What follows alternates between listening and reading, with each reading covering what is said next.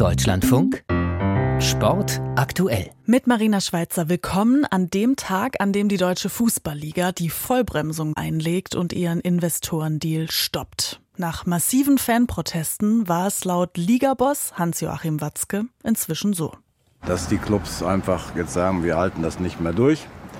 Und deshalb habe ich heute persönlich auch dann äh, im Präsidium vorgeschlagen, dass wir jetzt an dieser Stelle diesen Prozess abbrechen.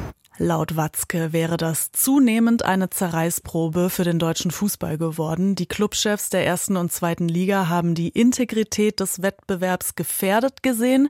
Zuletzt hat es ja sogar Spielunterbrechungen gegeben wegen der Fanproteste. Die Idee, dass ein Investor sich an einer Tochtergesellschaft beteiligt, das werde die DFL nicht weiter verfolgen.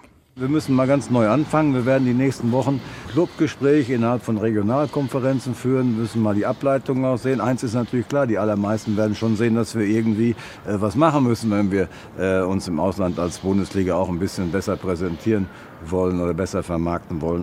Und damit sind wir bei der Frage, wie wegweisend kann eine Vollbremsung sein? Eines ist klar, die Fans haben die Entscheidung über die Richtung im deutschen Profifußball an sich gerissen. Für sie ist das ein großer Sieg, kommentiert Halit Naha.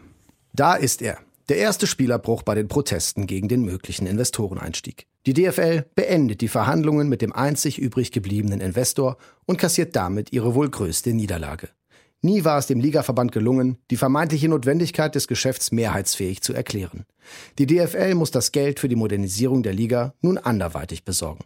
Vielleicht über Kredite, vielleicht mit neuen Werbemaßnahmen oder, zumindest theoretisch eine Idee, durch solideres Wirtschaften von Clubs und Liga. Am Ende war es der Druck der Basis, der wirkte. Die Proteste der aktiven Fanszenen, die laut Umfragen inhaltlich von viel mehr Menschen als nur Ultragruppen befürwortet wurden, haben gewirkt.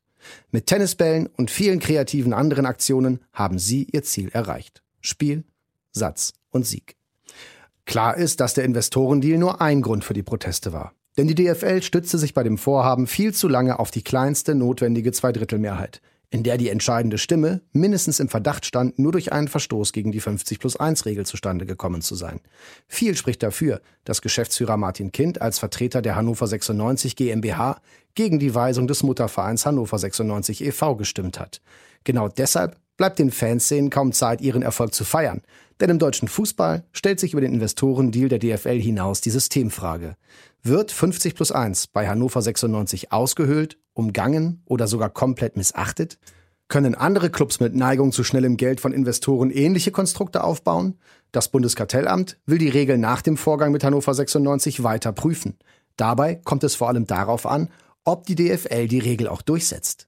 Für die DFL bietet sich damit eine Gelegenheit, zumindest ein klein wenig ihrer aktuell völlig zerstörten Reputation bei den Fans wiederherzustellen. Mit einem klaren und unmissverständlichen Einstehen für 50 plus 1 als Kernelement des deutschen Fußballs, mit Teilhabe und Mitbestimmung durch Mitglieder. Wenn 50 plus 1 im deutschen Fußball zur PR-Nummer zu verkommen droht, dauert es nicht lange, bis wieder Tennisbälle durch Fußballstadien fliegen.